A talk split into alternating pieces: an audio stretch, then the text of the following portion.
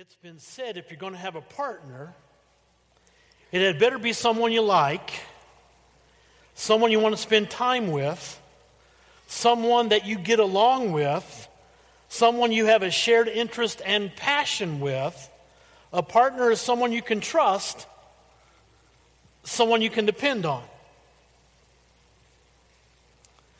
George Phillips is a man in Meridian, Mississippi and he was going to bed one night, and his wife said, Hey, George, it looks like you left the light on in the shed out back. They had a garden shed, and he kept all of his tools and his guy stuff in the shed.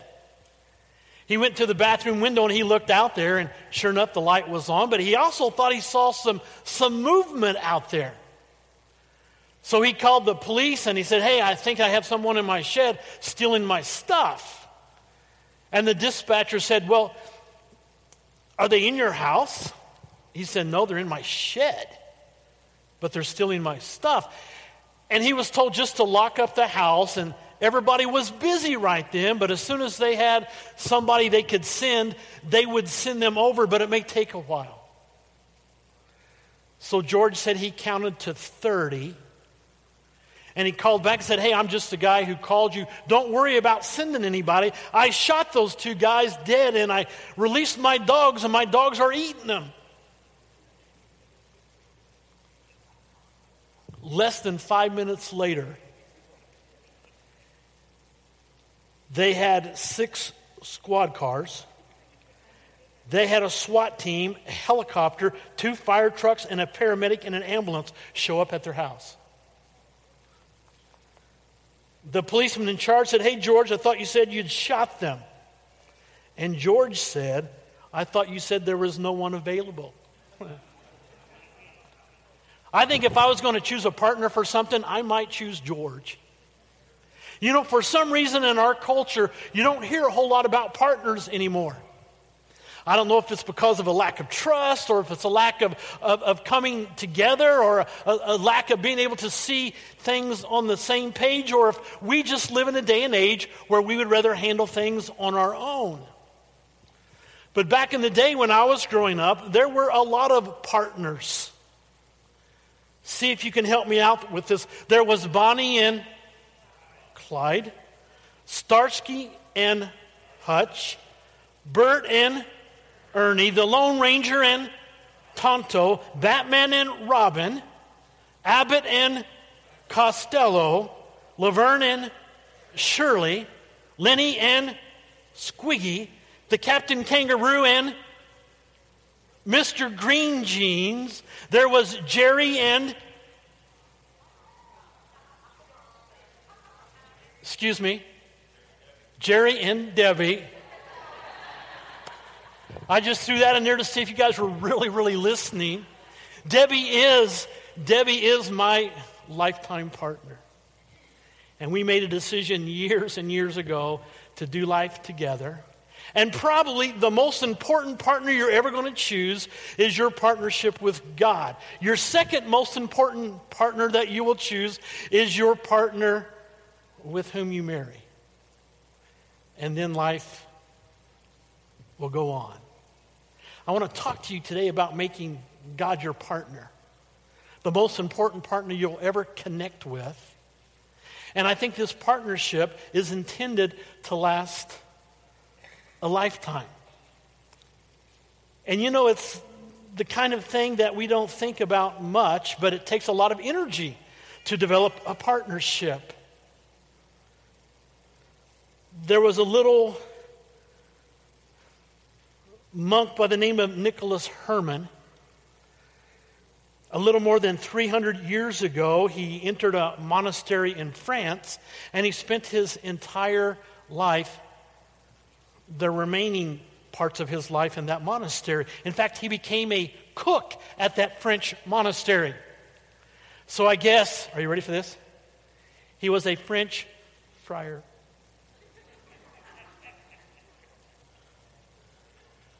Anyhow, what brought him to,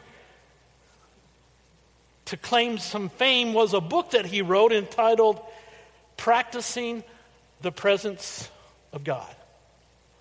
And that little book that was written years and years ago has influenced many a Christian in their ability to claim God as their partner 24 hours a day, seven days a week. And that's what I want to talk to you about today. Because God, if we claim Him as our partner, will change your life forever. So if you have your Bibles with you, Psalms chapter 127. It took David 127 chapters to figure this out. But here's what he says in Psalms 127 Unless the Lord builds the house, its builders, they labor, they work in vain. Unless the Lord watches over the city, the watchmen stand guard in vain. In vain you rise early and stay up late, toiling for food to eat, for he grants sleep to those he loves. Sons are a heritage from the Lord, children a reward from him. Like arrows in the hands of a warrior are sons born in one's youth. Blessed is the man whose quiver, whose holder is full of them. They will not be put to shame when they contend with their enemies in the gate. Let me unpack this for you as quickly and as clearly as possible, as simply as possible today, because it talks to us about, he talks to us about the ability to make God a connection in your life. And a connection, a partner, if you will, that will last a lifetime and change your life forever. And the first thing I point my finger to is that God wants to be in charge of your responsibilities. Anybody here have responsibilities? Evidently, I have responsibilities I'm not even aware of. As we were driving to church today, Debbie asked me if my seatbelt was wrinkling my shirt. I didn't know I was responsible for that. I said, gee, I don't know. And you know what? Don't really care. You ever get a look from your wife? You know you're in trouble? So I drove the rest of the way like this. You know? Holding my responsibility out away from my shirt because I did not want to look mussy up here in front of God and everyone. Most all of us have responsibilities. He says in verse 1 unless the Lord builds the house, its builders labor, labor in vain. Unless the Lord watches over the city, the watchmen in guard, they guard in vain. The writer is saying, whatever you do, God wants to be involved in it. So if you build a house, yeah, God wants to be part of that build. If you watch a city, God wants to help guard that city. He wants to be a part of the watch. If you have a business to run, God wants to help run that business. If you have a family to take care of, He wants to be the Lord of your home. I mean, all these things begin to show themselves as we understand the text. And whatever we do, evidently, the writer says God wants to be involved with it.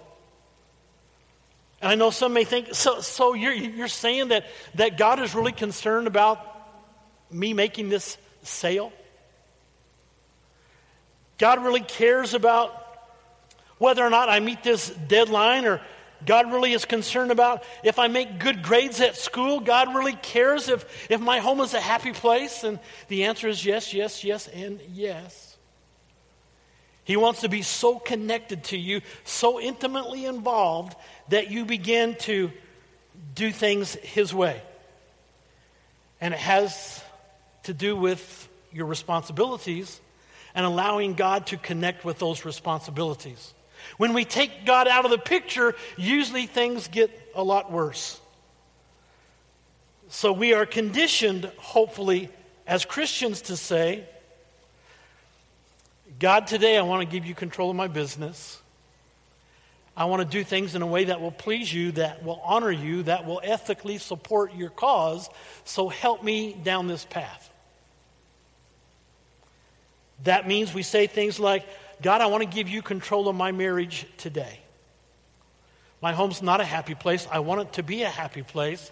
And I know the only way it can be happy is if you are where you ought to be. I want to be the king of my castle.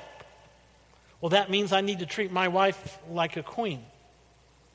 I want to be the one calling the shots. Well, that's not what pleases me.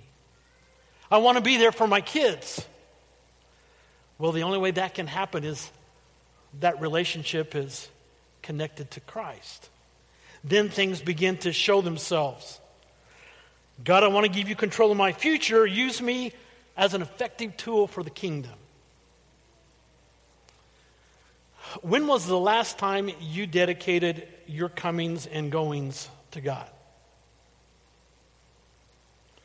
When was the last time you dedicated your family to God? When was the last time you prayed that God might bless your marriage, help you handle your kids? When was the last time you prayed those kind of prayers to God? I'm turning them over to you. I can't do it by myself. I need some help. Herman Cain took over as CEO of, remember Godfather's Pizza? Doesn't exist in Evansville anymore, but it's out there. He turned it around financially and he said, The secret to my success is my faith in Christ Jesus. And I give God Almighty all the glory. It's no secret. I have to give God the glory in everything I do, in every success I've ever achieved. And I wonder when was the last time we gave God glory for any success that we had? Maybe you're better at it than others. Maybe that's something that you do on a constant and a consistent basis. But if I had to bet to ranch today, I would bet few people pray that they might be a more effective tool for the kingdom I would be ready to wager that few people pray that God might help them with things that connect them to their family, to their business. And David began to understand this. So, giving God the responsibility for your life, that's where it kind of begins, but also it doesn't relieve you of your responsibility. You see, in our culture nowadays, no one tends to want to take responsibility. Even though God is in charge, the builders are still building. Even though God is in charge, the watchmen are still watching. But that's not the way our culture teaches. Back in my day, when I got in trouble at school, I got in trouble at home too. I mean, that's the way it worked. That's not the way it works nowadays. If your child gets in trouble at school, you usually get the whole clan together and you go see that teacher, don't you? Because that teacher doesn't know what they're doing.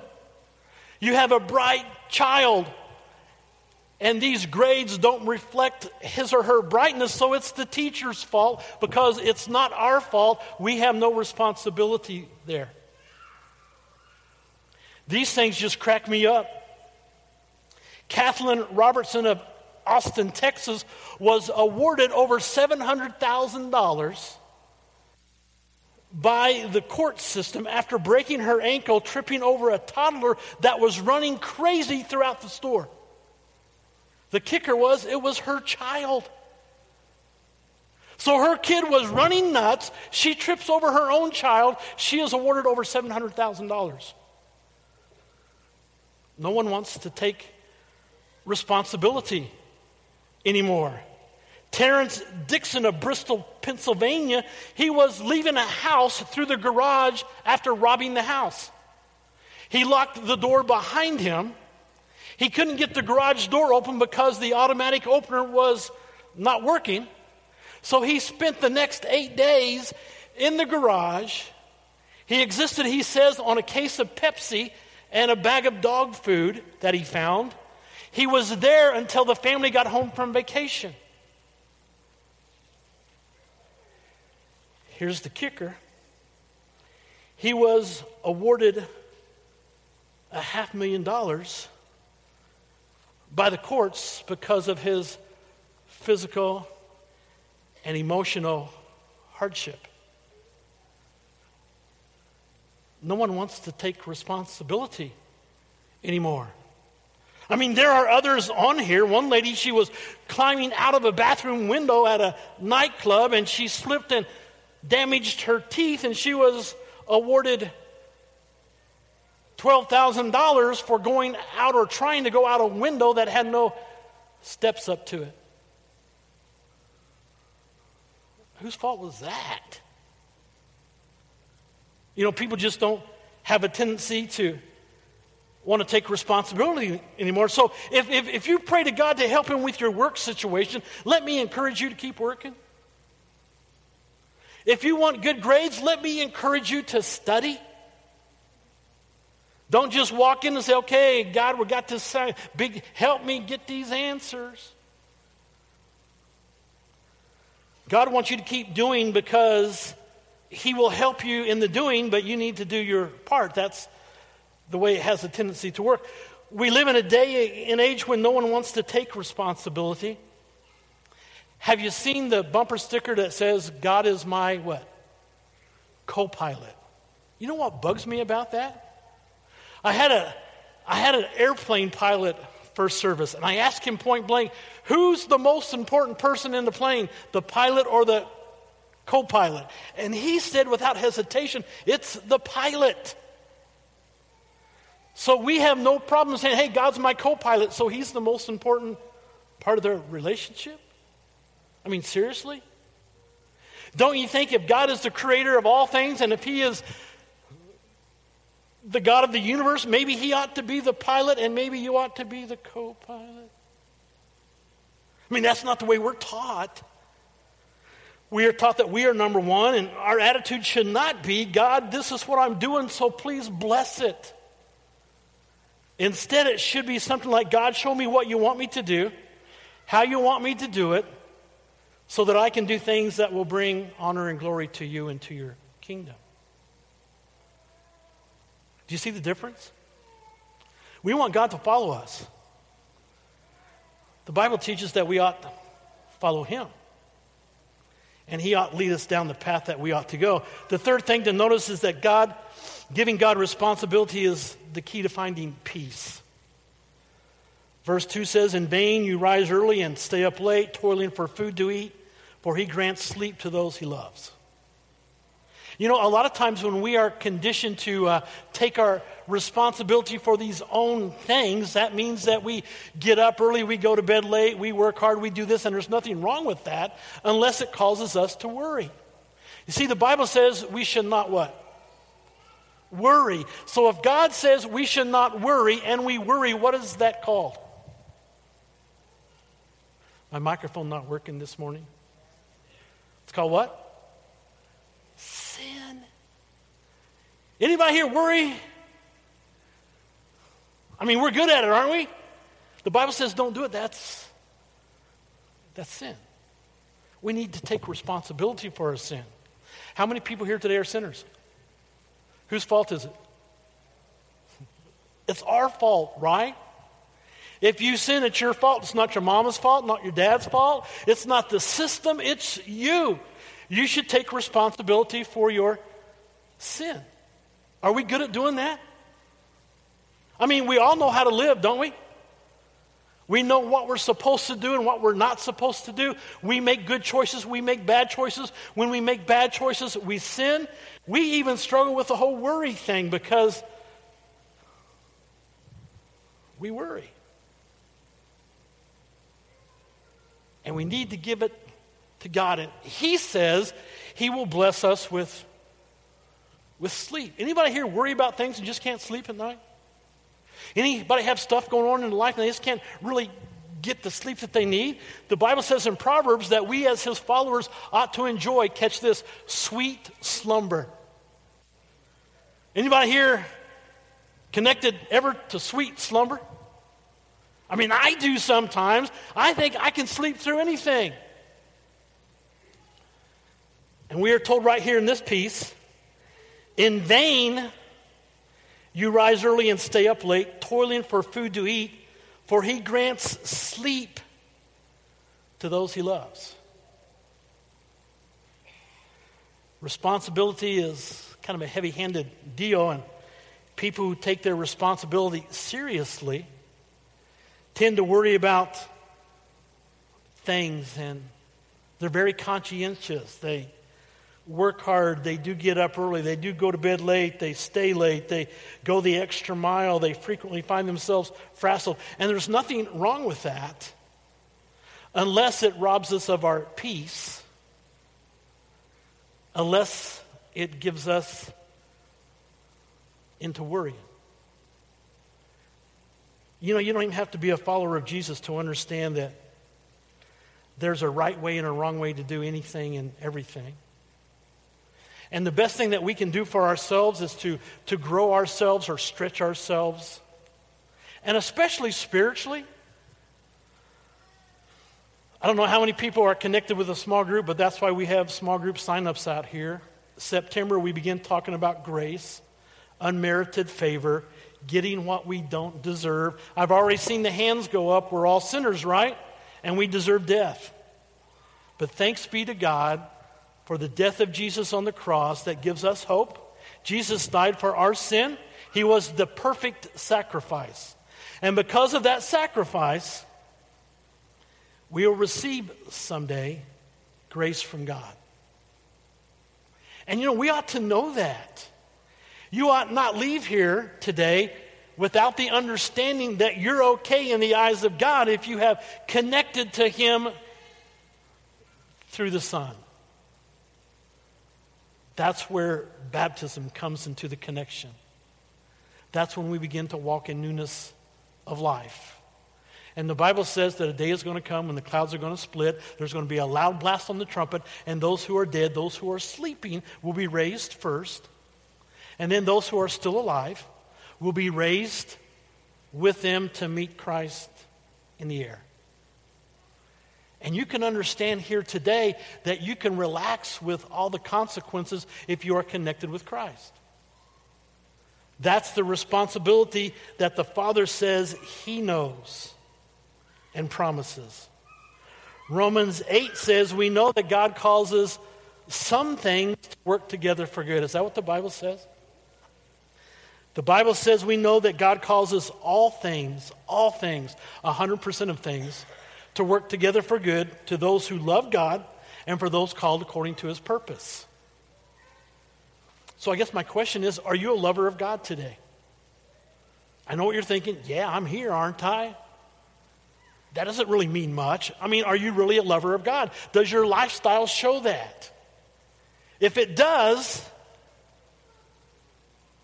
then God welcomes you.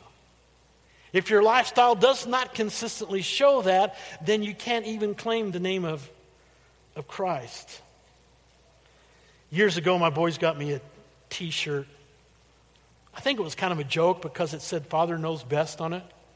And I know they really didn't believe that because we had many a conversation, and at the end of that conversation, they walked away thinking I didn't know best. You're not going there, you're not doing that. Well, why? Because I'm dad and dad says so. Like, seriously? Yeah, that's my rules. So I know the shirt was kind of a joke, but it, it, really had some punch to it too because I think they, they, they grew to a point where they respected that phrase. Even if they didn't agree with it all the time, they respected that phrase coming from my lips. And I want you to know today that the Father, Father God still knows best. He knows what's best for your marriage. He knows what's best for you, your workplace. He knows what's best for, on on the list goes. That's the way the Father in heaven loves us. And because of that, we can claim him as partner. And I guess not just partner, but as, as Lord. You see, he needs to be the senior partner. He needs to be the pilot, not the co pilot. We need to follow his lead. It shouldn't be the other way around. God wants to be in charge of our responsibilities, and we need to be held accountable, responsible for our responsibilities. We need to keep doing even when God's doing his thing and giving God responsibility. The Bible says is the key to finding peace. And then he goes on to talk about the family in this verse and how he will bless our families if we connect to him. I mean, what a promise. Isn't that what, you what you want for your family is for them to be blessed by the hand of God? Getting the whole process starting is by taking God as your partner. And we have a tendency not to be very good at partnering with God. Maybe you saw this on the news. There are some people down in Panama City Beach. Have you been to the beach in Panama City? Beautiful place. There were two little boys that were out a little bit too far and they were caught in the undertow. Did you see it on the news? Mom started going hysterical and she went out to try to help them. She got caught. She wasn't able to help them. She was beginning to be pushed by the current also. So, people, 80 people came out and they made a human chain, arm to arm. Did you see it on the news? It was amazing. They had enough people to go out there and grab those kids and that mama and bring them back to shore. That's kind of what we do every Sunday with communion. We kind of lock arms with brothers and sisters of like precious faith. And it's our goal, our goal to have such an intimate connection to Jesus that will connect us to the Father to bring ourselves and others to a safe, safe place. You see, I have no idea. I have no idea what you're going through today. I don't know if your home is a happy place or not. I don't know if you are doing well physically or not. I don't know emotionally, mentally, if you are where you ought to be. But God knows, and He wants to help you in this time. Feel His presence. The juice, the bread, they represent the sacrifice that Jesus made for people like you and me. I mean, once you really start to wrap your head around that, Jesus died for you and your family. And that's the only reason, the only reason we can celebrate communion today. He offers grace and forgiveness, a time to repent, a time to recommit ourselves to being re- responsible for how we do life. So I encourage you to make this time a very intimate time. I encourage you to lift your issues up to the Father, and I encourage you to allow Him to help you. So maybe today would be a good day to take Him as your partner from this day forward until He calls you home. Will you pray with me? Father God, this is your place, this is your time. We are your people, and forgive us, Father God, for the many, many times we don't act as though you are anything like a partner. Forgive us when we fail you. Help us, Father, to allow you to be responsible or to help us be responsible for our responsibilities.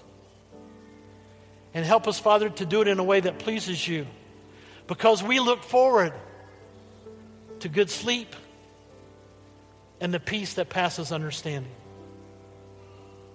Jesus, we thank you for going to the cross for us. And Father God, we thank you for your plan. It's in your son's name we pray. Amen.